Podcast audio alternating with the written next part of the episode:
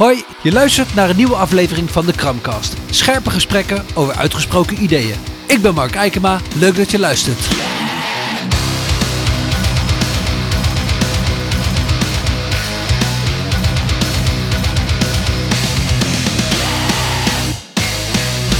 Dan draait hij bij deze. Hey Annemarieke, wat leuk dat je er bent. Ja, dankjewel. Ik vind het ook heel leuk dat ik hier mag zijn. Ja, te gek man.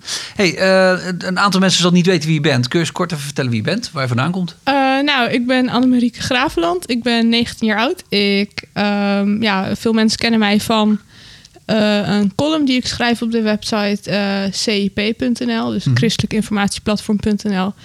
daar schrijf ik wekelijks de column Kerkdienst door het oog van de buitenstaander. Mhm. En dat gaat eigenlijk over hoe ik als niet kerkelijk opgevoed iemand tegen kerkdiensten aankijk. Dan kijk ik elke week uh, online een kerkdienst. Dat kan mooi door corona eigenlijk. Er Ja, zijn precies. veel kerken online. um, en daar schrijf ik dan een stuk over. Ja. ja. En dat is ook hoe we elkaar waarschijnlijk zo'n beetje zijn tegengekomen, denk ik. Ja, klopt, ja. Uh, dus dat is. Ja, wij kennen elkaar van Twitter. Dus Ja, ja, ik schrijf op Twitter dan ook altijd een stukje over mijn kerkdienstbezoeken. Dus. Ja. Ja, ik vind het fascinerend dat iemand dat doet, zal maar zeggen, zonder, zonder zo'n achtergrond, die, die je gewoon als hobby opeens besluit kerkdiensten te gaan bekijken. Dat, uh, daar ben je vrij uniek in, denk ik. Ja, zou kunnen, ja. Nu, hoe, hoe, is, hoe is dat ontstaan? Hoe kom je ooit op het idee om te zeggen, joh, als, als atheïst of agnost, of Mhm. waar, hoe je zelf dan ook maar zou duiden, vlieg oprotten.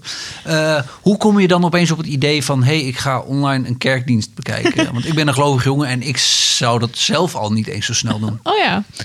Um, nou ja, het begon dus een beetje met dat ik al, ja, ik denk ruim een jaar af en toe wat uit de Bijbel las. En dat idee ontstond doordat ik um, ja, uh, steeds meer interesse kreeg in wat er nou eigenlijk in de Bijbel zou staan. Omdat het zoveel invloed had gehad op um, ja, de westerse literatuur en geschiedenis eigenlijk. Ja. En dat zijn twee onderwerpen die ik al interessant vond. Ah, oké. Okay. Um, dus daardoor ontstond het idee om uh, zelf uh, eens te gaan kijken wat er nou eigenlijk in de Bijbel stond. En ja, zoals je al zei, ik geloof inderdaad niet. Ja, ik ben agnost, zo noem ik mezelf dan. Mhm. Um, maar ja, het, het, leek me dus gewoon heel interessant om te kijken wat er nou eigenlijk in stond. En uh, wat er nou eigenlijk. Uh, ja, het begon een beetje vanuit een soort cynische houding bijna. Want ja, als je niet gelooft, dan, dan wil je eigenlijk misschien ook een beetje kijken wat voor onzin er eigenlijk in zou staan. En Ja. Waar, ja, waar geloof je dan eigenlijk precies niet in, weet je wel? Um, uh, maar ja, uh, dat vond ik dus blijkbaar heel leuk uit de Bijbel lezen. Daar kwam ik achter, terwijl ik het aan het doen was, dat ik het eigenlijk heel interessant vond. Wow. En toen verdween die cynische houding ook wel, overigens. Mm -hmm. um, uh, en, maar er bleef wel veel dingen in de Bijbel die ik al ingewikkeld vond of niet heel, heel goed begrepen, denk ik. Ja, dat Mhm. mm -hmm. komt ook, denk ik, als je niet kerkelijk opgevoed bent, dan is die afstand ook iets groter. Ja, dat, ja, ja. dat in de. Bijbel staat. Um, en daardoor ontstond eigenlijk het idee om kerkdiensten te gaan kijken. Want ja, in een kerkdienst heb je een preek en er wordt dan een stuk Bijbeltekst in uitgelegd. Ja, met een beetje mazzel wel, ja. Ja, ja. ja precies. Um, dus uh, ja, daar zou ik dan ook weer meer van leren. Ja. Dus het leek me wel leuk om daar uh, een beetje, uh, dat een beetje te gaan doen. Maar ik had eigenlijk niet van tevoren verwacht dat ik het nu nog zou doen na een Nee. half jaar. Precies, Ja, het was een beetje van ja, ik ga kijken uh, hoe lang ik dat interessant vind. En ja, als ik het niet interessant blijkt te vinden, dan is dat ook oké. Okay. Um, Want hoe, hoe, vaak doe je dat dan, zo'n kerkdienst bekijken? En hoeveel heb je er al gedaan? Uh, ik heb er nu, ik denk ergens, uh, ik heb over 22 kerkdiensten een column geschreven. 22, maar, ja, dat is echt veel. ja, klopt. Uh, maar daarvoor had ik ook al een paar gekeken. Dus ik denk ongeveer 25, 28 in totaal ja. kerkdiensten. Ja, toch best veel voor als je ja. niet uh, gelooft. Absoluut, ja. ja, ja. Um, Zelfs veel voor als je wel gelooft. Oh ja. nou, er zijn mensen die uh, elke week twee keer uh, in de kerk zitten. Ja, maar, fair enough, fair enough. ja. Um, ja, dus dat is een beetje hoe dat is ontstaan. En de columns zijn ontstaan doordat ik op Twitter, want ik was al actief op Twitter. Dat leek me leuk om daar dan een, een, stukje over te schrijven over wat ik dan vond van die Ja. kerkdiensten. En uh, daardoor kreeg ik contact met een redacteur van de website CEP of ik, dat, uh, of ik die korte recensies uh, op hun website zou willen schrijven. Dus Ja. ja, Wat lachen. ja dat Ja. vond ik wel heel gaaf. Want dat is gewoon, ja, dan krijg je op je negentiende een soort columnbaantje aangeboden online. Ja, Ja, bij een platform met best wel wat bereik, ja zeg maar. Precies. bedoel, dus dat vond ik echt heel gaaf ook. Ja. Ja. En hoe, hoe kies je dan zo'n zo'n eerste kerk uit? Heb je gewoon gedacht van, joh, ik, ik kom uit Drenthe, dus ik pak gewoon de, de kerk die bij mij in de straat staat? Of Eh, heb je nee, gevraagd van, joh, waar moet, ik, waar moet ik heen? Ja, ik heb Twitter gevraagd eh, aan mijn volgers eh, van, weten jullie leuke kerken waar ik kan kijken? En ik kreeg echt best wel heel veel kerken opgestuurd. Ja, Ik heb echt een hele lijst gemaakt van al die kerken. Ehm, dus ja, daar had ik in ieder geval iets om mee te beginnen. En de eerste kerkdienst die ik eh, keek voor die Twitter-stukjes die ik erover schreef, eh, dat was de Beam kerkdienst. Dus van de evangelische omroep. Die hebben jongere organisaties genaamd Beam. En die Oh, ja. maakten een eh, online kerkdienst. Ik weet niet of ze dat nu nog doen trouwens, maar dat was een half jaar geleden. ja. Ik dacht van ja, dat is voor jongeren. Dat is misschien wel geschikt en een beetje laagdrempelig. Dus daar kan ik vast wel, kan ik vast wel volgen. ja. Eh, ja, dat vond ik wel heel leuk. Eh, niet per se omdat het van Beam was of zo, maar gewoon überhaupt vond ik een kerkdienst kijken eh, leuk. ja. Dus ja, toen ben ik daar ook mee verder gegaan. Ik dacht, ja, dat is wel iets om elke week te doen. En wat, wat, is nou de meest, eh, of wat zijn de meest opvallende kerkdiensten die je hebt gezien? Zijn er echt bizarre dingen gebeurd? Of heb je dingen gezien waarvan je dacht... Wauw, ik had nooit geloofd dat dit in de kerkdienst gebeurt of wordt gezegd? Of... Ehm, dat is best wel een, eh, een brede vraag. Zeker. Eh, We hebben de tijd dus. Gelukkig. Ehm, wat me vooral opviel was dat ik de kerkdiensten überhaupt zo ehm, ja, gewoon mooi vond of bijzonder vond. Of dat ik er wel eh, elke week wel eh, in, in op kan gaan. Of ehm, ja, hoe zeg je dat? Gewoon, ik denk überhaupt dat ik het zo mooi vond dat dat het eh, meest opvallende is. Ehm, Heb, je, Ja. heb je dingen gehoord waarvan je dacht van joh, dat, dat vind ik echt vreselijk? Is er bijvoorbeeld, weet, je, ik kan me voorstellen dat bijvoorbeeld in bepaalde kerkdiensten iets wordt gezegd over hoe we omgaan met corona, of wat men vindt van homoseksualiteit, Oh, ja. of, of de hel, whatever. Weet je, Oh, de ja, grote precies. thema's. Heb je dingen gehoord waarvan je zei van ja, als, als, als, ik, als ik erbij had gezeten, was ik weggelopen, bij wijze van. Oh ja, eh, nou ja, ik denk dat sommige van mijn Twitter-volgers of de lezers van mijn columns dat wel weten. Maar ik heb soms best wel moeite met wat er zoal wordt gezegd in de meer strenge gereformeerde kerken. Mhm. Eh, ik denk dat dat sowieso eh, een ding is als je een buitenstaander bent, dat je dan gewoon minder in dat wereldje zit en dat het dan lastiger is om daarin mee te komen. Ja. eh, ja, wat je net zei over de hel. Ik heb dus een keer in een oud gereformeerde kerk een hele preek gehoord die alleen maar ging over de hel. Oh. Dat is dus echt, ja, precies. Oh ja. Ehm, maar dat is dus gewoon, ehm, dat is een beetje een stereotype wat misschien buitenstaanders kunnen hebben over van die streng gereformeerde kerken. Maar dat, dat is dus echt zo. Het is soms echt alleen maar hel en verdoemenis. Dat, dat is blijkbaar gewoon hoe het echt is. Ja. Ja, dat is dus wel iets opvallends wat ik eh, heb meegemaakt. Sommige van die stereotypen zijn soms blijkbaar waar. Ja, ja, ja. Ehm. ja, clichés zijn clichés voor een reden. ja. ja.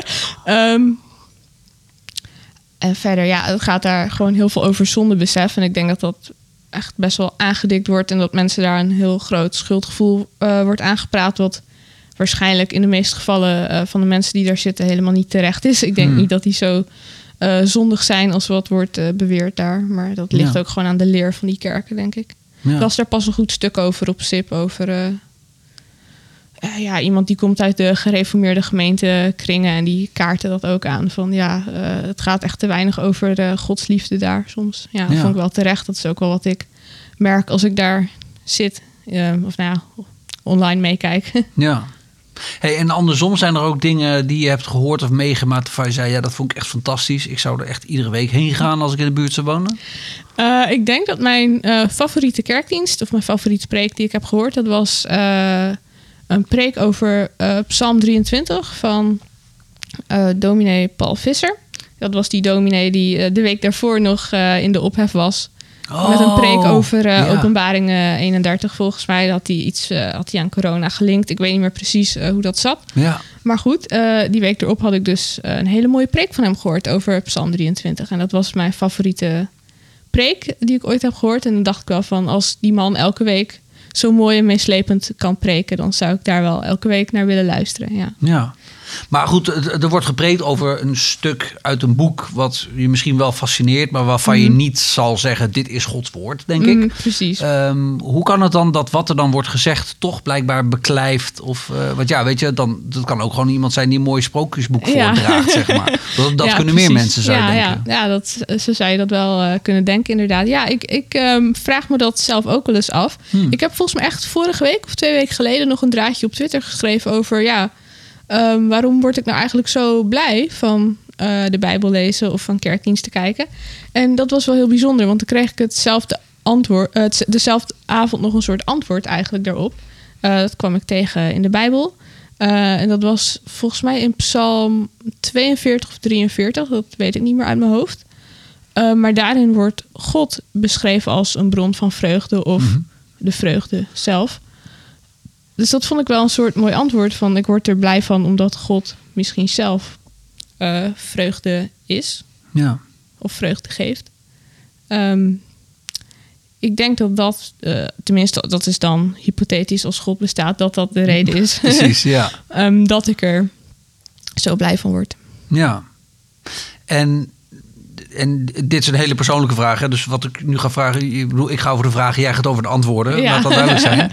Maar al- als zoiets gebeurt... waar zou je dan nu jezelf plaatsen op... zal maar zeggen, de schaal tussen, tussen atheïsme en theïsme? Ik bedoel, je zei eerst van... Ik, ik noem mezelf agnost. Dat betekent Mhm. Ja. eigenlijk... Ik weet het niet. Ja, precies. Maar ja, je hebt natuurlijk ik maar zeggen, een grijs gebied met lichtgrijs en donkergrijs. Mhm. Dan heb je zoiets van, joh, ik acht het steeds plausibeler dat er inderdaad iets of iemand is wat we God noemen? Of hang je toch nog meer aan de kant van, joh, ik snap dat het cultuurtje heel fascinerend kan zijn, Mhm. maar het is niet gebouwd op, zal ik maar zeggen, een soort metafysisch fundament, zo gezegd.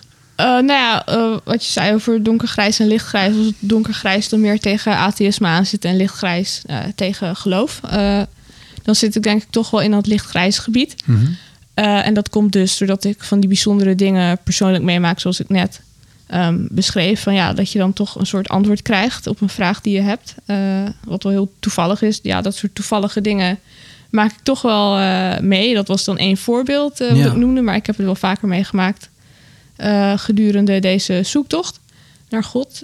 Dus dat vind ik toch wel, ja, dan ga ik toch wel meer, meer geloven, denk ik. Of meer, ja, dan zit je niet echt dat ik helemaal geloof, maar dat je er dan dichter tegenaan zit. Dan, eh, ik zit daar dichter tegenaan dan tegen echt fel atheïsme, denk ik. Ja. Dus ja, lichtgrijs gebied dan. En je hebt je Twitter-volgers natuurlijk gevraagd van... eh, hey, als ik in die podcast eh, bij, de, bij die markt zit... Wat, Ja. welke vragen zouden jullie mij willen stellen? Ja. En iemand stelde de vraag, en ik parafraseer een beetje... want ik heb het nu niet paraat. Nee, ik ook niet. Zo van, er staat ergens in de Bijbel... Goh, je, je kunt niet zeggen Christus is hier Mhm. of hij is daar. Ja, Ehm, en hij leidde daaruit vanaf... Ja, hoe, hoe kan je nou voor jezelf eigenlijk weten... wanneer je het hebt gevonden? Zit, Ja. er, zit er een soort eindpunt aan deze zoektocht? Of gaat het juist om de zoektocht zelf? En hoe, hoe kijk je daarnaar? Ja, ik vond het een hele goede vraag inderdaad. Die heb ik ook wel eh, gelezen. Er waren wel meer goede vragen. Ehm, ja, ik, ik heb inderdaad niet echt het idee van mijn... eh, het, doel van mijn zoektocht is het ware geloof vinden of zo. En ja, wat, wat dat Bijbelcitaat ook zegt... eh, eh, eh, Christus is hier of Christus is daar. Eh, ja, daar kan ik ook niet eh, over oordelen, zeg maar, wat het ware geloof is. Nee. Ehm, dus dat is ook helemaal niet het doel. Want ik denk niet dat dat heel zinvol is om dat uit te zoeken. Ik heb ook sowieso niet. ik ben niet heel theologisch onderlegd wat dat betreft. Dus dat vind ik gewoon heel lastig om te beoordelen. Ehm, ik denk dat het, dat het de zoektocht inderdaad wel gewoon een ding op zich is. En dat daar niet per se een einddoel aan vastzit. Tenminste, dat was ook niet het, eh, het eh, originele plan wat ik ermee had. Eh, Nee. Ik dacht, ik ga gewoon een kerkdienst proberen. Ik had überhaupt niet verwacht dat ik columns daarover zou mogen schrijven. Of Nee. dat, ehm, dat ik het überhaupt nog zo leuk en bijzonder zou vinden. Of dat ik van die bijzondere toevallige dingetjes mee zou maken. Waardoor ik toch aan mijn eigen ongeloof zou kunnen twijfelen. dus Ja, Ja. prachtig. Ja. Ja, het is fascinerend. Ik, ik, eh, ik eh, hang redelijk rond in wat ik maar even noem het christelijke wereldje, zeg Mhm. maar. En eh, heb, heb ook een niet-christelijk verleden. En zal maar zeggen, ik, Oh, ik, kom ook helemaal ergens vandaan. ja, en ik heb in al die tijd weinig mensen meegemaakt die met zoveel passie en toewijding gewoon inderdaad zegt: ik ga online kerkdiensten volgen, terwijl ik zelf niet eens per se geloof Ja. in nou, het theologische fundament Ja. van het christendom, zeg maar. Dus ik vind het echt, eh, ik vind het fascinerend om dat, Dankjewel. om dat te zien. Super. Hey, en er stelde nog iemand de vraag, dat vond ik ook nog wel een leuke. Eh, stel, nou, stel je voor dat je in willekeurig welke gemeente dan ook zou worden gevraagd om volgende maand een preek te houden. Waar zou je het dan over willen hebben? Dat vond ik ook echt een hele leuke vraag, Ja. inderdaad. Oh ja, waar zou ik het dan over willen hebben? Ja, daar had ik helemaal niet zoveel over nagedacht, moet ik eerlijk bekennen. Ehm, ik denk dat ik dan of over Psalm 23 zou hebben, puur omdat dat een van mijn favoriete Bijbelteksten is. Ja, Uh, maar er is een ander, andere Bijbeltekst die ik ook heel mooi vind. Dat is Matthäus, eh, volgens mij hoofdstuk 11, vers 28 tot en met 30. Uh, daarin zegt Jezus: eh, eh, Komt mij alle die vermoeid en belast zijn, en Oh ja. ik zal u eh, rust geven. Eh, dat vind ik ook een hele mooie tekst, want ik denk dat ik zelf wel veel rust heb gevonden ook. Door het kijken van de kerkdiensten. Want dat Ja. is een eh, vast punt in de week dat je even alles van je af kan zetten en gewoon je daarop kan focussen. En dat is gewoon heel fijn. Ehm, en ik denk dat ik, voordat ik die kerkdiensten ging kijken en voordat ik die stukken erover schreef, eh, was ik ook vrij vermoeid. En dat komt doordat mijn studie niet zo lekker ging. Dus Oh. dat was gewoon iets op persoonlijk gebied. want dat studeer je? Eh, ik studeerde toen geschiedenis, maar ik heb nu een tussenjaar. Dus, Oké, check. Ja. Eh, dus ik denk dat wat daar stond in de Bijbel, dat dat voor mij in ieder geval wel een soort van waarheid geworden is. In de zin van toen ik naar de kerk ging kijken, dus toen ik zeg maar tot Jezus ging, als je het zo mag interpreteren, Ja. dat ik toen inderdaad meer rust heb gevonden. Dus wat dat betreft is die tekst voor in mijn leven wel waarheid geworden, denk ik. Ja, interessant. Ja, Hey, je hebt ook een keer meegekeken bij een dienst waar ik zelf aanwezig was. ja klopt. Ja. Eh, Twee ik- weken geleden geloof ik. Ja, Twee, klopt. In geleden. Dominicanenklooster Ja, Zwolle. Ik zit ja. zelf ook een beetje in een zoektocht, zeg maar. Ik, eh, eh, nou, ik, ik heb een atheïstische achtergrond. Ja, Ik ben tot geloof gekomen. Ik haat de term, maar ja, de meeste mensen snappen wat je daarmee ja bedoelt. ik snap het, Ik ja. heb zo'n evangelische periode gehad. Ik heb een tijdje bij de Nederlandse of de, ah, zo, de Geefmeerd Vrijgemaakte Kerk gezeten. Oh, ja. En inmiddels sinds, nou, sinds, een, sinds vier in Zwolle wonen, schurken we steeds iets meer aan tegen de Dominicanenklooster. Oh, leuk. En eh, dus jij vroeg op een gegeven moment, joh, wel- welke Klopt, kerk ja. moet de komende zondag eh, Ja. aanpakken? Dus Ja. toen zei ik, ja, doe de onze eens. Ja, Ehm, dus puur uit persoonlijke interesse, wat, wat, wat vond je daarvan? Ik heb een stuk natuurlijk eh, gelezen, Ja, maar kun je nog eens vertellen wat je van die dienst nog, in ieder geval voor zover dat nu nog helder hebt, hè, bij is gebleven? Mhm. Nou, er was dus een, een gastspreker. Dat was wel heel interessant. Een man uit... waar kwam hij ook Ja? Benin. Godfried Benin, ja. Ja, klopt, ja. Ehm, dat was heel interessant om een keer iemand te horen eh, die wel christelijk is, maar dan uit een heel andere cultuur komt misschien. Gewoon ja, een Ja. heel ander continent zelfs. Ehm, dat vond ik wel heel interessant, want meestal heb je geen, eh, tenminste bij de diensten die ik heb gezien, waren er geen gastsprekers. Dat was gewoon de vaste Nederlandse dominee. Ja. Dus dat vond ik dan ook wel heel interessant om eh, te leren hoe iemand uit een ander land er tegenaan kijkt. Ja. Ja. Ja. en wat je ook daarin schreef, is dat je het interessant vond dat hij heel erg het, eh, het geloof of de theologie verbindt, zou ik maar zeggen, met de praktijk. En Ja, dat er in de praktijk. praktijk best wel veel Klopt, nadruk ja. lag. Ja, ik heb echt het idee in eh, eh, ja, sommige Nederlandse kerken, misschien ook wel gereformeerde kerken of protestantse kerken in het algemeen, misschien Mhm. zelfs gaat het wel heel erg om de, ja, de theoretische kant of de geestelijke kant wat in je zit. Ehm, bijvoorbeeld, ja, eh, het gaat dan bijvoorbeeld heel erg over eh, in gereformeerde kerken over zondebesef. Dat is natuurlijk iets wat heel erg in jezelf zit en in je hoofd zit. Maar ik, heb, ik hoor daar veel minder vaak over hoe moet je nou als christen eh, in het leven staan en je gedragen tegenover je naaste, zeg maar. Ja. Dus die praktische kant ontbreekt dan. Terwijl ik denk dat dat ook wel ertoe doet. Ja. Ja, Ja, en, en dan niet alleen hoe je omgaat met je naasten, maar in dit geval ging het ook heel veel hoe ga je om met de natuur, zeg Ja, maar. precies, ja. Godfried had echt heel verhaal en niet Ja. per se tijdens die preek misschien, maar gewoon hoe je om moet ja gaan met waar waar bacteriën. hij mee bezig is. Ja, precies. Ja, dat, vond. Ik echt, dat, dat vond ik ook fascinerend. En dat valt mij vaak ook wel ja, tegen. Ja, valt me tegen. Dat inderdaad veel kerken best wel blijven hangen in zullen we maar zeggen, de, de, de theorieën. Of, het, of het een beetje het zelfhelpen. Oh, je moet je goed voelen, want Jezus houdt van je. Of Ja, zo. precies, Zo denk je, ondertussen staat de wereld in de fik. En wat moeten we daarmee, zeg Ja. maar. Dat was... eh, dat is nog wel een beetje onderbelicht eh, punt. Vind ik ook inderdaad, Ja. ja, onderbelicht. Hey, en naast je fascinatie voor eh, kerk en de Bijbel, wat op zich al fascinerend genoeg is, ben je ook geïnteresseerd in totalitarisme? Ja, klopt. Dat vind ik ook interessant. Kun je, kun je eens vertellen hoe, de, hoe dat dan is ontstaan en waar dat, hoe zich dat. Ja, dat is eigenlijk wel een heel grappig verhaal. Volgens mij had ik daar gisteren of zo nog iets over getweet. Want gisteren, eh, ja, dan ga ik het een beetje met een omweg vertellen. Ja, maar gisteren was de, eh, zag ik een tweet over de verjaardag van eh, Astrid Lindgren. En dat is een kinderboekenschrijfster. Dus dan denk je van, huh, wat heeft dat daarmee te maken? Maar Ja, ik word heel nieuwsgierig nu. ja, wordt een heel mooi verhaal. Ehm, nou ja, toen ik negen was, las ik een boek van haar. Dat heet De Gebroeders Leeuwhard.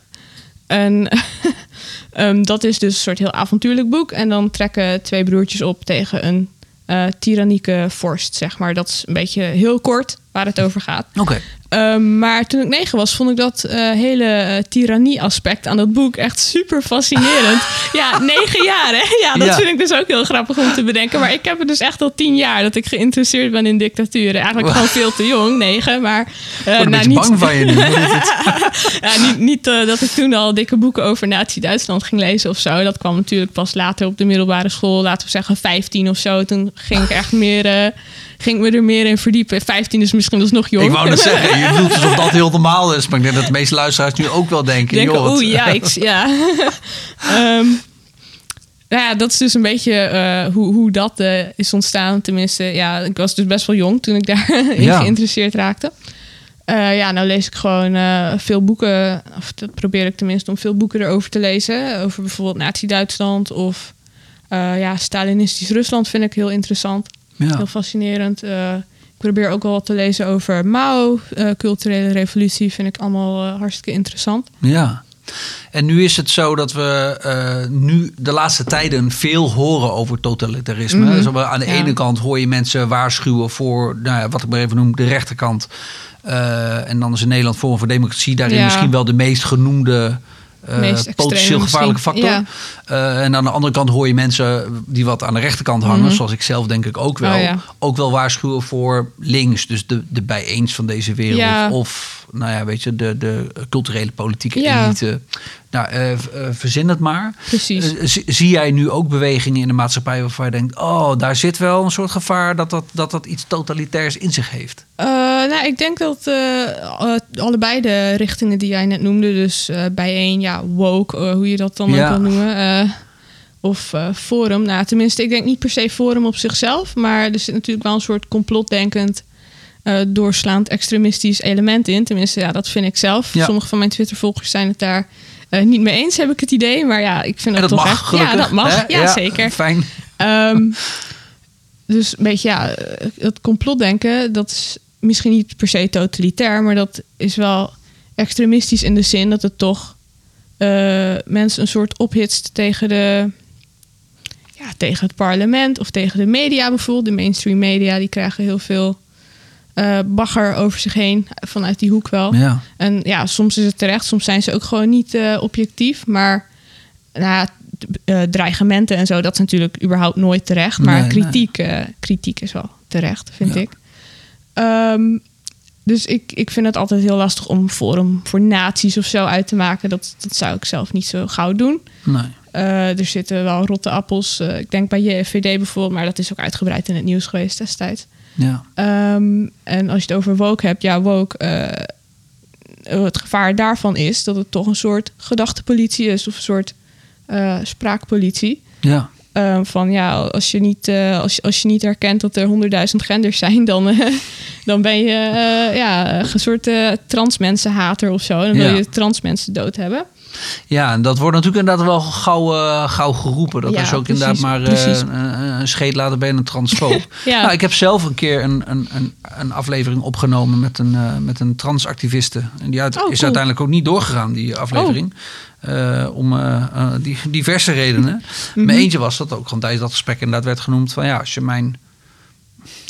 Er is geen goede manier om dit te zeggen. Uh-huh. De persoon in kwestie heeft, ik ga geen namen noemen, maar de persoon in kwestie heeft een, ehm, laat ik zeggen, dochter met genderdysforie en Oh ja. manifesteert zich nu als man. Ja, Ik zal tegen die persoon ook rustig hij zeggen. Ja. Dat is helemaal mijn punt niet. Ik ook. Maar als je mij vraagt naar de biologische werkelijkheid, zou ik zeggen, nou oké, dan Precies. zou ik toch zeggen vrouw. Ja. Maar de transactivist in kwestie zei wel van ja, als je dat doet, dan sla ik wel je tanden uit je bek. Oh, dat Dacht is ik, lekker. ja. Die, ze zijn heel agressief. Ook op, eh, op eh, Twitter bijvoorbeeld. Ja, bijvoorbeeld alle- met J.K. alles voor liefde en inclusie. En Ja, oh, nee, ja, nee zo, eh, zo werkt dat niet helemaal bij hun, nee.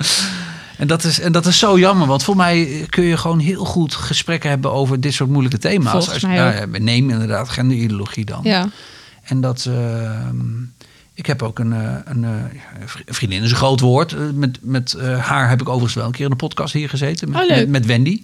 oh ja. Wendy is transvrouw. En dat Ah, ja. is prima. Ja, ik, daar ik kun heb je er ook goed geen moeite mee, maar hebben. ja. En het leuke is dan ook dat je ook gewoon merkt dat er ook binnen de transgender community, wat ook helemaal geen community is, maar onder de transgenders moet ik dan zeggen, ook genoeg transgenders zijn die zeggen: ik wil ook helemaal niks hebben van die Ja. woke ideologie. Wendy Ja. ook, die zegt: ik, ben, ik ben een transvrouw, ik ben een conservatieve christen, ik wil gewoon naar de kerk gaan, daar voel ik me veilig, gewaardeerd, daar voel ik me thuis. En ik, Precies, ik wil mijn mooi. leven kunnen leven zoals ik Ja. mijn leven wil leven. En die hele gay pride en dat soort dingen, ik wil er niks mee te maken Nee, hebben. Maar dat geldt voor de roze leeuw natuurlijk ook een beetje. ja precies. ook zeggen, ja, we zijn een stapel homoseksuelen. Ja, Maar ik wil helemaal niet in, in, in zo'n leren pakje op zo'n boot staan. En ik geloof helemaal niet dat links Nederland de beste met ons voor heeft. Want, nee. En dat is eh, zodra je dat gesprek inderdaad dood gaat slaan door of nou ja, censuur of geweld Ja. of eh, ehm, eh, emotionele manipulatie, zeg maar. Dat, eh, dat lijkt me echt ontzettend ongezond. Ja, Ja. ja. lijkt me ook. Ja. Eh, Volgens mij was er pas nog een bericht van dat een of andere eh, docent of professor aan een Britse of Amerikaanse universiteit, want daar is dat woke nog veel meer doorgeslagen dan hier. Ja. Daar komt het ook vandaan. Eh voor mij gewoon weggepest of zo door Ja. haar studenten. Ja, dat is ook heel, heel erg. En eh, wa- wat lees jij dan zoal ehm, om je te verdiepen in deze materie? Zijn er bepaalde stromingen of schrijvers waar je zegt van nou, die hebben me echt wel veel verteld om, om deze materie te begrijpen? Ja, ik- Want misschien dat een hoop mensen ook gewoon denken, joh, eh, ik heb geen idee waar ik moet beginnen. Nee, ik hoor er wel eens wat over, maar wat moet ik doen? Ja. Naast luisteren naar deze podcast. natuurlijk. ja, natuurlijk. Eh, ik denk dat hele scherpe denkers over dit onderwerp bijvoorbeeld wel ja, Jordan Peterson zijn. Dat is toch wel een heel bekende criticus van Ja. eh, deze ideologie. Eh, maar ook Douglas Murray uit eh, Engeland vind ik altijd wel heel zinnige dingen zeggen. ja. Eh, dat zijn denk ik de twee belangrijkste denkers wel die ik daarover eh, raadpleeg. ja. En Peterson ook veel van gelezen? Of, eh? Eh, niet zozeer gelezen. Ik heb wel eh, ze, beide boeken heb ik liggen. Eh, 12 Rules for Life en heet het 12 More 12 Rules? More Rules, Oh, ja, gewoon een sequel. Ja. Ja, precies. Ehm, De sequel, ja. ja, 24 Rules for Life. Ja. Ehm, en van Douglas Murray heb ik volgens mij één boek. Eh, The Madness of Crowds heb ik volgens mij. Mhm. Dat is volgens mij zijn nieuwste boek. Tenminste, dat is ook al een paar jaar oud. Maar ja. Eh, maar verder kijk ik vooral heel veel interviews met ze en bijvoorbeeld de hoorcolleges van eh Peterson. Oh, trouwens, dat is ook nog wel leuk om nog eh, even te vertellen. Peterson heeft natuurlijk veel hoorcolleges gegeven over de Bijbel ook. Ja, fascinerend. ja, die, die luister ik ook graag. Ik denk dat dat ook wel een van de redenen is dat ik, dat ik het allemaal zelf zo interessant vind. Want hij benadert het dan ook niet per se vanuit een heel vroom perspectief. Hij Nee. analyseert het gewoon eigenlijk. Meer een soort psychologisch perspectief, denk ik, wat hij eh eroverheen legt bij zijn eh Bijbel eh, hoorcolleges, toch? Een beetje Ja. literair. Ja. Ja, hoe, hij heeft dat zelf wel eens omschreven. Want hij heeft een, he- eigenlijk een hekel aan de vraag of hij wel of niet op God, in. God gelooft. Ja, Omdat hij dan snel in een hokje wordt gestopt. Ja, ja, ja. En een vriend van mij die zei ooit van ja, eh, wat een rare vraag. Hoe staat het met je gevoelsleven? Dat is Net als aan iemand vragen hoe staat het met je seksleven. Zeg Mhm. Ja. maar. Dan ga je onderaan zijn. Ja, Vond ik precies. eigenlijk wel een mooi ja, antwoord. vond ik ook, ja. En Pietersen die heeft inderdaad wel eens gezegd... ja, ik handel alsof God bestaat. En Ja, hij klopt. zegt eigenlijk doet ieder mens dat ook. Ja, En hij heeft er ook wel eens achteraan gezegd van... en, en, ik, en ik vrees ook nog wel eens dat hij echt bestaat. Dat, vond, ik wel mooi verwoord. ja. Eh, en inderdaad, dat psychologische, eh, die psychologische benadering uiteindelijk van die Bijbelboek vind ik inderdaad ook een hele Ja. interessante.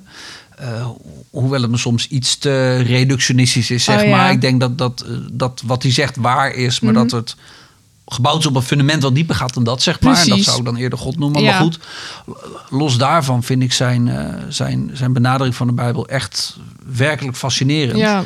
En ook een beetje, en dat lijkt ook een beetje op wat jij doet, gewoon onverwachts dat gewoon een zaal vol met jonge mensen Ja. drie uur lang naar een lezing over de Bijbel komt Ja, luisteren. echt heel gaaf. En wat ik helemaal grappig vind, in de allereerste aflevering daarvan Mhm. wilde dus de Bijbelboek gaan behandelen. Ja. Dan behandelt geloof ik eventjes heel kort eh, Ja. het concept God. En dan Ja. is hij aan het eind van de, eerste, van de eerste lezing van bijna drie uur. En dan Ja. zegt hij, nou dan gaan we volgende keer maar eens een keertje echt beginnen met Ja. het eerste zinnetje van de Bijbel. En dat Ja, hij toch kan zo lang vertellen, ja. Ongelooflijk hè? Ja, Een fascinerend figuur. Maar Peterson eh, is ook al heel erg geïnteresseerd in eh, totalitarisme volgens mij. Dus Ja. dat vind ik ook wel leuk. Ik heb gewoon twee interesses gemeen met, eh, met Jordan Peterson. Ja.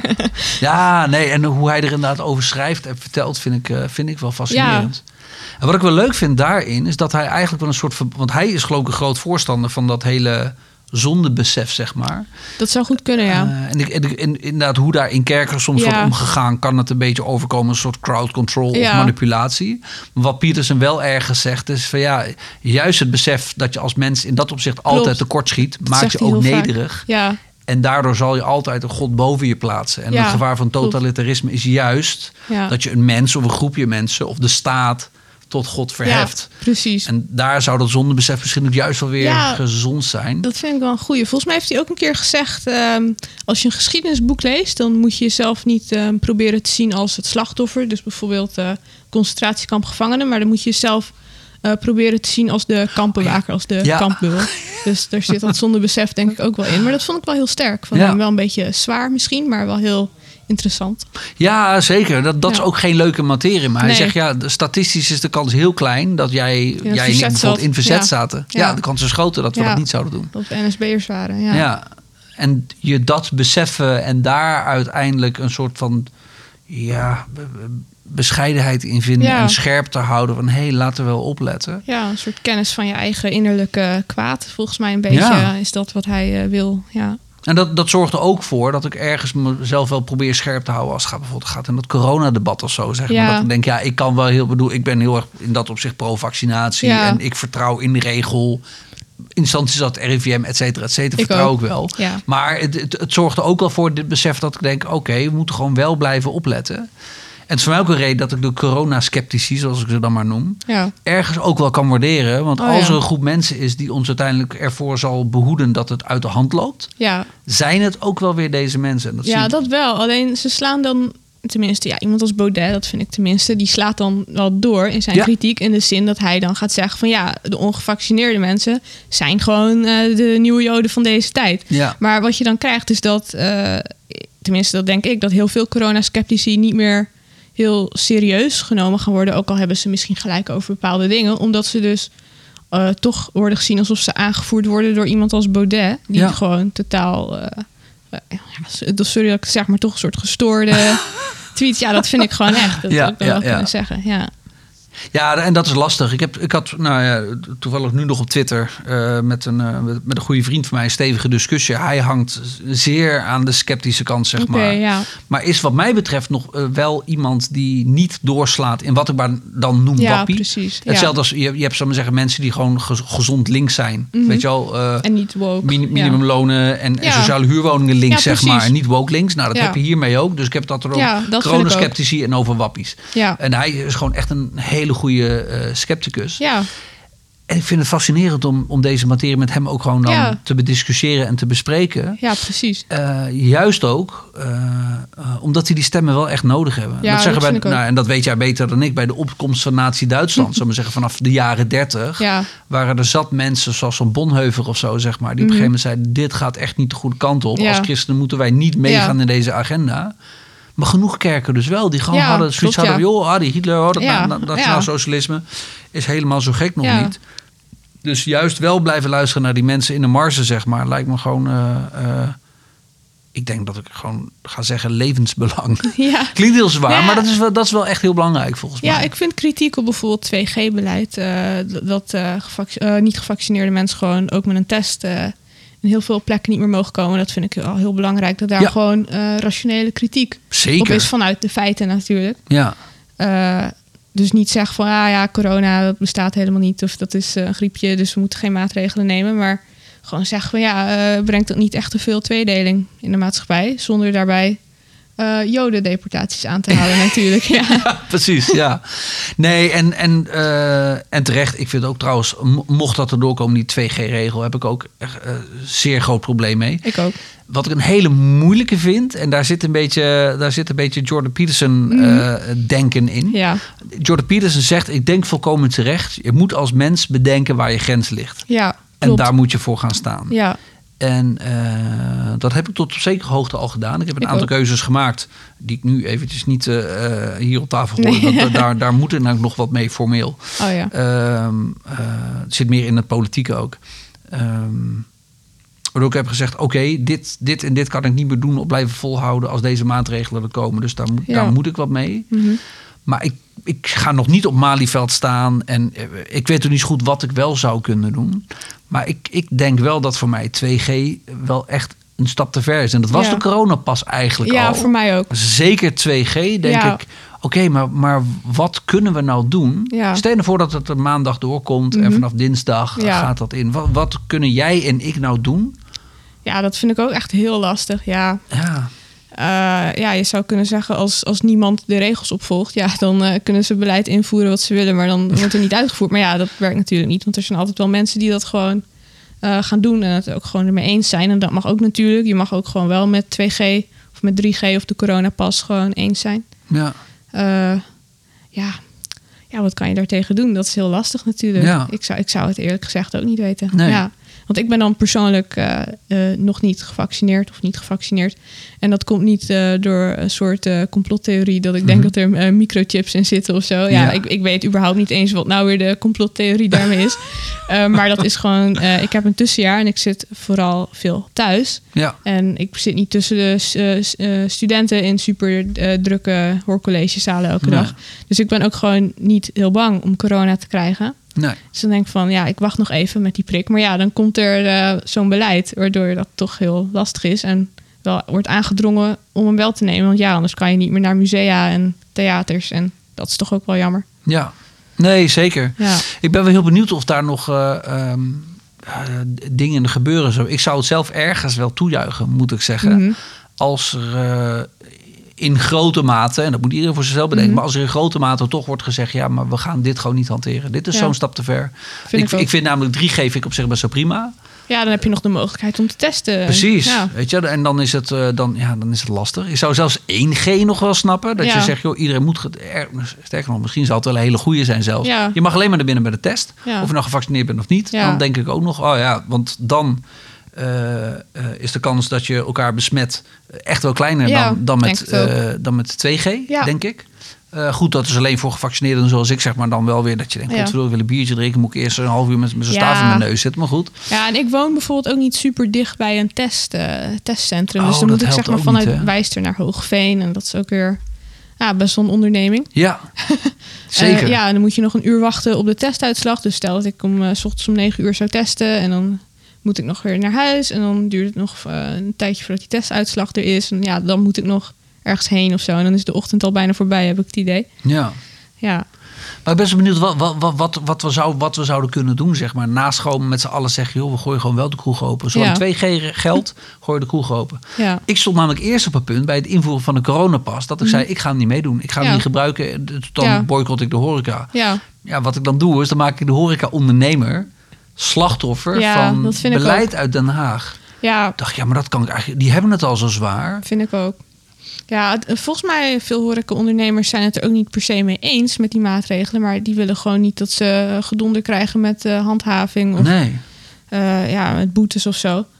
Dus ja, eh, ik, nee, ik, ik wil ook niet bij elke horecatent binnenlopen van... ...joh, mag ik hier in? Eh, Ik ben niet gevaccineerd, maar eh, ik heb ook geen test. Mag ik er alsnog in, weet je wel? En is het ook ongemakkelijk voor die mensen van... eh, ja, nee, eigenlijk Ja, niet. nee, dat Om dat elke kloten. keer te moeten zeggen, ja, dat is ook gewoon lullig. Ja.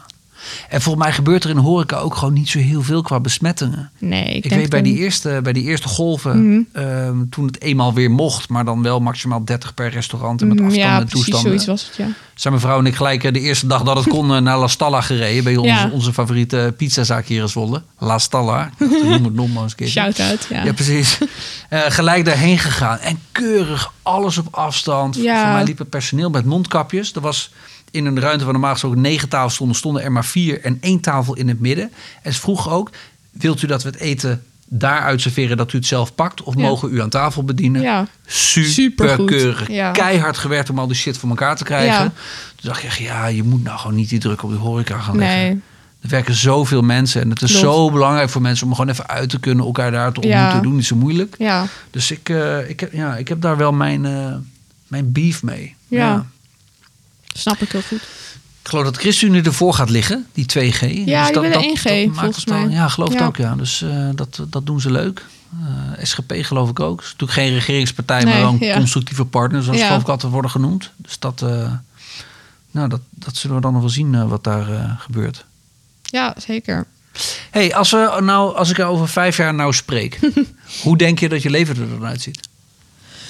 Dat is een, ook wel een, een, eh, een brede vraag. Zeker. Eh, ik denk, tenminste, ik hoop dat ik dan eh, of net nog met een bachelor bezig ben, of dat ik dan ben een bachelor heb gehaald. Mhm. in geschiedenis of anders in Nederlands. Want ik wil Oh ja. misschien overstappen van geschiedenis naar Nederlands komend jaar. Eh, ik weet, ja, dan moeten we het misschien ook nog over de kerkdiensten hebben. Of ik die dan nog eh, kijk, natuurlijk. Ik ben met name ook daar benieuwd naar Ja. hoor. Zo van, joh, hoe, ga, hoe eh, heb, je, heb je nog plannen voor die zoektocht, zeg maar? Ehm, ik hoop dat ik dan inmiddels misschien wel gewoon een keer in het echt in een kerk heb gezeten en niet alleen online. Ja, ja, ja. ja. ja. Ehm, ja, en ik hoop gewoon dat, eh, nou ja, dat die corona-onzin voorbij is natuurlijk. Nou ja, niet onzin als in dat corona niet bestaat, maar onzin als in dat ik er gewoon klaar Ja. mee ben. ja. Dat we gewoon overal weer lekker in kunnen en dat er geen overvolle IC's zijn en zo. ja. Ja. En wat ik ook hoop is dat, eh, ja, als je op politiek gebied kijkt, de polarisatie, eh, dat dat een beetje binnen de perken is gebleven. Bijvoorbeeld, ja, als je nou zo'n eh, forum hebt die eh, totaal doorslaan en mensen ophitsen eh, met dat coronabeleid, of dat je dan woke hebt met hun gejengel, zoals ik het maar noem. Ja, sommige mensen zijn gewoon chronisch verongelijkt. Dat is gewoon. Het klinkt gewoon echt als een soort diagnose die je daadwerkelijk kan krijgen. Ja, mevrouw Graafland, is slecht nieuws voor u, maar Je bent chronisch verongelijkt. het zou mooi zijn. Ja. Eh, ja, dat is dus een beetje eh, wat ik hoop. Ja, Ehm, en op persoonlijk gebied, ja, studeren, dat is het eerste waar ik aan denk eigenlijk. ja. Ja. Maar wat zou, er, wat zou er voor jou moeten gebeuren eh, om jezelf, eh zou ik maar zeggen, weer, weer atheïst te noemen? Ik weet niet of je dat Oeh, ooit echt dat, bent dat is een geweest goede trouwens. vraag. Die vraag heb ik nog nooit gehad. Ja. Oké, en, en ook de andere trouwens, en die hoor je dan misschien wat vaker. Wat zou er moeten gebeuren? Of kun je daar, kun je daar zo over nadenken? Wat, wat- wanneer zou je jezelf wel of geen christen noemen? Heb Ja. je zoiets van, nou, als, ik- als ik die vinkjes heb, dan, eh, dan, dan, dan, dan moet Als ik eraan ik dat geloven. lijstje heb afgecheckt, ja. Ja, precies.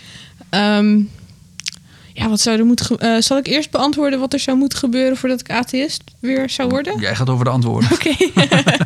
Ehm, ik moet zeggen, ik heb de laatste tijd niet heel veel. Ik heb me niet heel veel verdiept in het atheïsme. Juist omdat ik eh, dus veel met het christendom bezig ben. Dus misschien als ik daar keer een heel overtuigend boek over lees over atheïsme. Ik weet niet, eh, van die. eh, hoe heet hij? Heet hij Richard Dawkins? Richard Dawkins, ja. Ja, bijvoorbeeld zo'n God als misvatting. Ja, precies. Nou, dat heb ik dus nooit gelezen. Misschien kan dat me overtuigen om eh, dat deze zoektocht onzin is of zo. Maar ja, ik weet niet. Misschien moet ik me gewoon breder inlezen en niet alleen met het christendom bezig zijn. Mhm. En om me tot het christendom te bekeren of christen te worden, of hoe je dat ook noemt. Ja, wat ervoor zou moeten gebeuren. Ik had überhaupt nog niet verwacht dat ik eh zo ver zou zijn dat ik zou zeggen van... joh, misschien is er wel een God. Eh, Ja. Misschien is, eh, heeft Jezus wel echt bestaan zoals wordt beschreven. Ehm, ja, wat ervoor zou moeten gebeuren. Ik heb altijd gezegd dat er een soort wonder zou moeten gebeuren of zo. Wat wel grappig is, want het schijnt in, juist in gereformeerde kerken ook wel benadrukt te worden... dat er een soort wonder moet gebeuren voordat de mens... de zondige mens tot God komt, weet je Ja. wel. Eh, nou, zo, zo zie ik dat dan eh, niet helemaal, maar wel dat er een wonder moet gebeuren in de zin dat God voor mij eh, een hele tijd best wel heel ongeloofwaardig was. Dus dan krijg je het clichépunt van dan, dan moet er een soort teken uit de hemel komen of zo. Maar dat, daar ben ik wel een beetje van afgestapt. En dat komt doordat ik al met die columns al wel heel bijzondere dingen heb meegemaakt, vind ik zelf. Ja. Ehm, ja, dus dat is dan gewoon weer dat voorbeeld wat ik aan het begin van de podcast vertelde van soort antwoord krijgen of zo. Als je een vraag hebt, dat je dan een antwoord krijgt vanuit de Bijbel. Dat zijn ook wel heel bijzondere dingen en dan kan je je afvragen of dat ook niet heel wonderlijk is. Ehm, dus ik denk misschien als dat zou blijven gebeuren, of nog heel vaak gebeurt, of op een nog grotere manier gebeurt, dat ik me dan misschien wel zou kunnen bekeren. Ja, ik denk niet dat ik een soort stem uit de hemel zou hoeven te horen of zo. maar ja, ja ik, ik sluit de mogelijkheid niet uit dat ik me zou bekeren tot het christendom. Nee. En wat hoop je? Heb je ook nog een soort van... Ik hoop eigenlijk dat ik eh, weer atheïst word. Want dat vond ik een stuk ontspannender. Of zeg je, joh, het lijkt me fantastisch juist om christen te zijn. Alleen dan kan het nog niet of zo. Of hoe, eh, Ehm, ik moet zeggen, ik zou het denk ik best wel fijn vinden om een, om een goede herder te hebben. Dat zou ik Ja. denk ik wel fijn vinden. Ja. klinkt eh, misschien vromer dan dat ik eigenlijk ben. maar ja, ik zou dat zelf nooit zo zeggen waarschijnlijk. Oh, Dus dat ja, vind, ik, ja, dat nou vind ik ja. fascinerend. Ja. Ik denk dat dat, eh, dat dat komt doordat ik, eh, voordat ik die kerkdiensten keek, ehm, voelde ik me een beetje wat in het Duits wordt genoemd een wanderer. Dus iemand die eh, een beetje overal heen dwaalt, maar niet echt een richting heeft. Ja. En toen ik die kerkdienst ging ke- kijken, voelde ik me helemaal niet meer zo. En dat was een heel vervelend gevoel overigens. een je voelen als een wanderer. Gewoon een soort stuurloos persoon die niet weet wat ze moet met haar leven. Ja. Eh, maar door die kerkdienst te kijken heb ik misschien meer een doel gekregen of ook meer rust gevonden. Dus ik zou het helemaal niet zo heel erg vinden als Jezus wel echt geleefd zou hebben. En dat wij met z'n tweeën een goede persoonlijke relatie zouden krijgen. Dat zou ik helemaal niet eh, heel erg vinden. Nee. Dus het is niet zoals Jordan Peterson die heel erg vreest dat God bestaat of zo. Ik vrees daar niet heel erg voor. Nee. Ehm, ik zou het denk ik wel fijn vinden, ja. Ja. Ja, dat, eh, je, je had het net over dat boek van Richard Dawkins. Ik heb hem zelf wel gelezen. Mhm. Oh, ja. Ik, ik, gewoon fascinerend. Ja. Dat mijn, eh, mijn zwagers zijn eh, allebei fanatiek atheïst. Oh, dus ze ja, zeiden, ja. dat boek moet je echt lezen. Ja, Zo, oké, prima. Dan Ja. doe ik dat. Ik, ja, ik moet zeggen dat ik die niet zo sterk vond. Mm. Maar goed, vel je eigen oordeel. Ik heb, ik heb zelf twee boeken gelezen die je wat meer in de theologische hoek zou drukken. Die echt betere argumenten hebben Oh, tegen ja. God, vind ik zelf. ja, Eh, dat is Finding God in the Waves van Mike McHarg. Die vertelt eigenlijk een soort, zijn eigen soort van bekeringsproces. Maar die houdt in de loop van het boek houdt hij gewoon echt een werkelijk uitstekend pleidooi voor Ja. het niet bestaan van God. oh ja. En C.S. Lewis doet dat bijvoorbeeld ook in zijn, zijn boek eh, ehm, pleidooi voor het lijden. Zo heet dat natuurlijk niet. De, Eh, ik heb er misschien ook wel van gehoord, maar ik heb geen boeken van C.S. Lewis gelezen. Nou ja, Nee. Narnia toen ik klein was, maar ja, niet zijn theologische boeken wil ik wel eens doen. Maar ik denk het probleem van het lijden heet het volgens Ja, dat mij. zou goed kunnen, ja. Ja. The problem with suffering of zo. Ja, en volgens mij als je de eerste vijf, zes bladzijden leest... Uh-huh. denk je, ja, er bestaat geen God. Dat doet hij zo goed in Ja, maar boek. hij gelooft natuurlijk wel. Dus, Zeker, ja. En dat vind ik zo gaaf. Dat, dat, dat er juist, om te zeggen, de, de, wat mij betreft, beste argumenten tegen het bestaan van God, eh eh ja, eigenlijk het christelijke hoek komen. Ja. Nou, ik bedoel, jij leest de Bijbel mogelijk nog meer dan ik zelfs. Nou, het gaat daar natuurlijk heel vaak over het, waar is God dan? Ja, ik lees nu de psalmen en dat is inderdaad... Ehm, maar Jezus zei het zelf ook, van eh, waar- waarom heeft u mij verlaten? Toen Ja. hij aan het kruis hing. Dus zelfs Jezus had dat gevoel blijkbaar wel eens. ja. Dus dat vind ik wel mooi, dat in de Bijbel ook openlijk over... Ja, in die zin over twijfel wordt gesproken. Of ja, of de vraag waar is God? En ik denk dat eh, waar is God in het lijden een vraag is die mensen vandaag de dag nog steeds eh, heel erg hebben. Maar David had dat bijvoorbeeld dus ook. ja. Dat vind ik ook wel heel fascinerend. Ja. Ja. En dat is natuurlijk ook een groot verschil tussen de, de, de, de christelijke westerse eh, manier van kijken naar de Bijbel en de Joodse broeders. Dat er uit, uiteindelijk is het gewoon een Joods boek Mhm. Ja. natuurlijk, met Joodse Oude mensen met name. ja. En die kijken ook zo anders naar dit soort vraagstukken dan dat wij dat doen. ja. En die, het, het worstelen met het niet bestaan of het niet geloven. Ja. Of de waar, waar is hij of zij of het nu, zeg maar. Dat vind ik wel echt, eh, dat, dat vind ik echt heel tof. Ja. Om met zo'n bril ook zo'n Bijbel te lezen, dat, eh, dat heeft er voor mij wel echt veel meer, ja. veel meer geopend. Ja. Ja. Er was nog één ding dat ik wilde zeggen, die ben ik nu even kwijt. Maar die sloot Oh, hier jeetje. perfect op aan en dat is heel vervelend. Eh, dus dat ga ik nu niet, eh, dat ga ik nu niet bedenken. Als jij nu nog eh, aan de mensen die dit luisteren Mhm. zelf een vraag zou mogen stellen waar, ze over waar jij graag een antwoord op wil. Stel, de luisteren een hoop atheïsten en agnosten en christenen naar. Oh, ja, ja, ja. En eh, je, je, hebt, je hebt nu de kans om een paar honderd mensen een vraag te stellen, zeg maar. Misschien krijg je een antwoord. Welke vraag zou jij hen willen stellen? Oh, dat is, dat is echt een hele goede vraag. Ehm, Een vraag op het gebied van het geloof of gewoon überhaupt? Lijkt me passend. Ja, maar als je een, me- ander- lijkt als je me een hele passend. andere bedenkt, vind ik dat ook prima natuurlijk. Ehm, nou, niet zozeer een vraag, maar wel een soort aanbeveling van, eh, nou, voor mensen zoals ik, voor eh, niet-gelovige mensen, ga vooral eens een keer een kerkdienst kijken. Daar krijg je niks van. Eh, ik denk dat het juist alleen maar een mooie momenten oplevert. Maar ehm, ook voor christenen, ga eens kijken bij een kerk die misschien niet je eigen kerk is. Probeer dat eens. Daar Oh. kan je ook weer heel veel van leren, denk ik. ja. Gewoon een keer, eh, ik weet niet hoe ze dat noemen, eh, eh, online, eh kerkshoppen of zo. Dat, dat je dan eh, een keer Ja. een andere kerk eh, binnenloopt of online gewoon kijkt. Eh, ja, volgens mij doen sommige mensen dat ook wel hoor. Maar bijvoorbeeld als je protestant bent, dat je dan een keer een mis gaat bekijken of zo. Dat is Ja. ook leuk. Daar kan je ook veel van leren. Ja. ja. laat de luisteraars dan inderdaad maar eens een keer zelf een verhaal te typen over hoe zij dat vonden. Zeg Ja, maar. Dat ja, zou, ja. wel, eh, zou wel fascinerend zijn. ja. Tof. Hey, zo, die schoot in mijn keel. Tot slot, eh, als jij mensen nu eh, eh, drie suggesties zou moeten geven voor het lezen van een boek. Eh, of, of desnoods een interview, weet je wel, een Ja. stuk content, verzin het maar. Wat zou jij nou mensen aanraden om te zeggen, joh, als je meer wil weten over waar ik me mee bezig hou, of het nou over theologie gaat, over totalitarisme, Mhm. whatever. Wat zijn nou echt drie dingen waarvan jij zegt van, ah, dat zou iedereen moeten kijken en lezen en dan wordt de wereld ja, ja. echt een betere plek. Ehm, Oké, dus gewoon drie boeken of drie werken. Ja. Ah, bijvoorbeeld. Ja. Oeh, eh, nou dan ga ik denk ik eerst een boek kiezen op het gebied van eh, het christendom. Ehm, heb ik daar zelf... Nou ja, nou bijvoorbeeld die ehm Bijbelhoorcolleges van Jordan Peterson. Ik denk dat Oh, dat ja. wel heel toegankelijk is, ook voor als je niet gelooft. Maar als je wel gelooft, is dat misschien een leuke aanvulling op Hmm. eh, wat je al weet. Eh, op het gebied van totalitarisme. ehm, het eerste waar ik aan moest denken, dat was een roman. Ik denk dat dat geen heel bekende roman is, maar wel een redelijk bekende schrijver volgens mij. Dat is eh, The Noise of Time van eh, Julian Barnes. En dat gaat over het leven van Dmitri Shostakovich. Dat was een componist die leefde in Stalinistisch Rusland. En dat gaat dus over hoe hij dat eh, heeft beleefd. Het is gewoon ja, een roman over zijn leven eigenlijk. Mhm.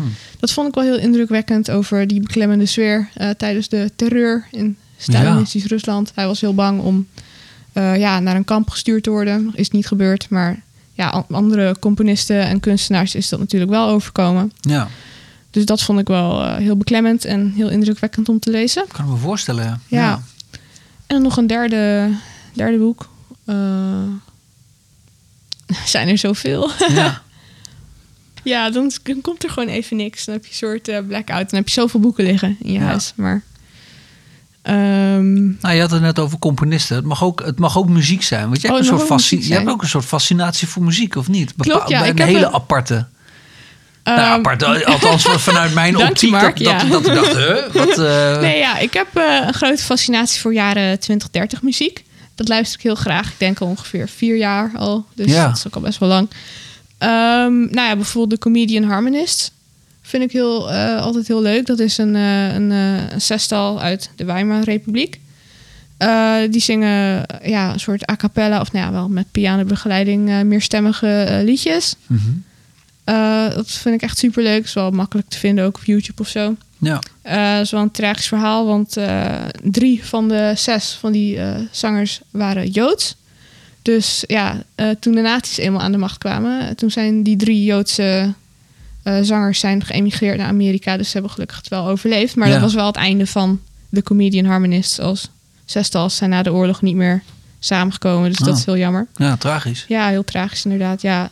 Oh, trouwens, dat is nog wel eh, iets wat ik aan kan bevelen. Er, eh, ik heb pas een mooie, een eh, mooie speelfilm over hun, over hun ontstaan en hun carrière gezien. Maar dat is wel een Duitse speelfilm. En de DVD heeft geen Duitse ondertiteling. Dus ik Oh. vond het leuk om te zien, maar ik verstond niet alles. zeg Nee, maar. nee, nee, allicht. Maar het vond ik wel een indrukwekkende film en met leuke liedjes. Ja. En verder op het gebied van muziek. Ik hou ook heel erg van eh, muziek uit de jaren 30 eh, uit eh, Rusland. Niet van die bombastische propagandamuziek per se. Maar er is dus een heel genre dat heet Sovjet jazz. En dat is zeg maar gewoon jazz, maar dan meer soort ingetogen Sovjet-stijl. Gewoon lichte muziek. Gewoon ja, leuke liedjes. Ik ken daar misschien wel 200 liedjes van of zo. ja, ik heb een hele lange afspeellijst op. eh, ja. Die- is die openbaar? Kan ik die vinden Nee, op eh, Spotify? niet. Nee, nee, Oh. helaas niet. Nee, het is mijn eigen afspeellijst. En ik heb geen Spotify. Ik heb Oh. Deezer. Dat is hetzelfde als Spotify, Oh, ja. maar ik vind de layout fijner. Ja. Shout-out naar Deezer, ja. Ehm, eh, dus dat soort muziek vind ik heel fijn om naar te luisteren. Maar ook Nederlandse jaren 30 muziek. Willy Derby of zo. Dat vind ik Ja. Ook heel, eh, heel prettig. Ik heb daar inderdaad wel eens wat dingen van opgezocht. Oh, in de ja. jaren 20, jaren 30. Ik zou even geen namen weten, Mhm. maar het klinkt allemaal een beetje krakerig en Ja, een beetje wel. klein. En dat vind ik wel Ja. echt, dat vind ik te gek. Het is heel sfeervol. ja, dat vind ik eh, ook heel gaaf, ja. Cool man. Leuk. Dank je. Oké, dus we hebben muziek en twee boeken. Nou, ik, Ja. eh, ik keur hem goed.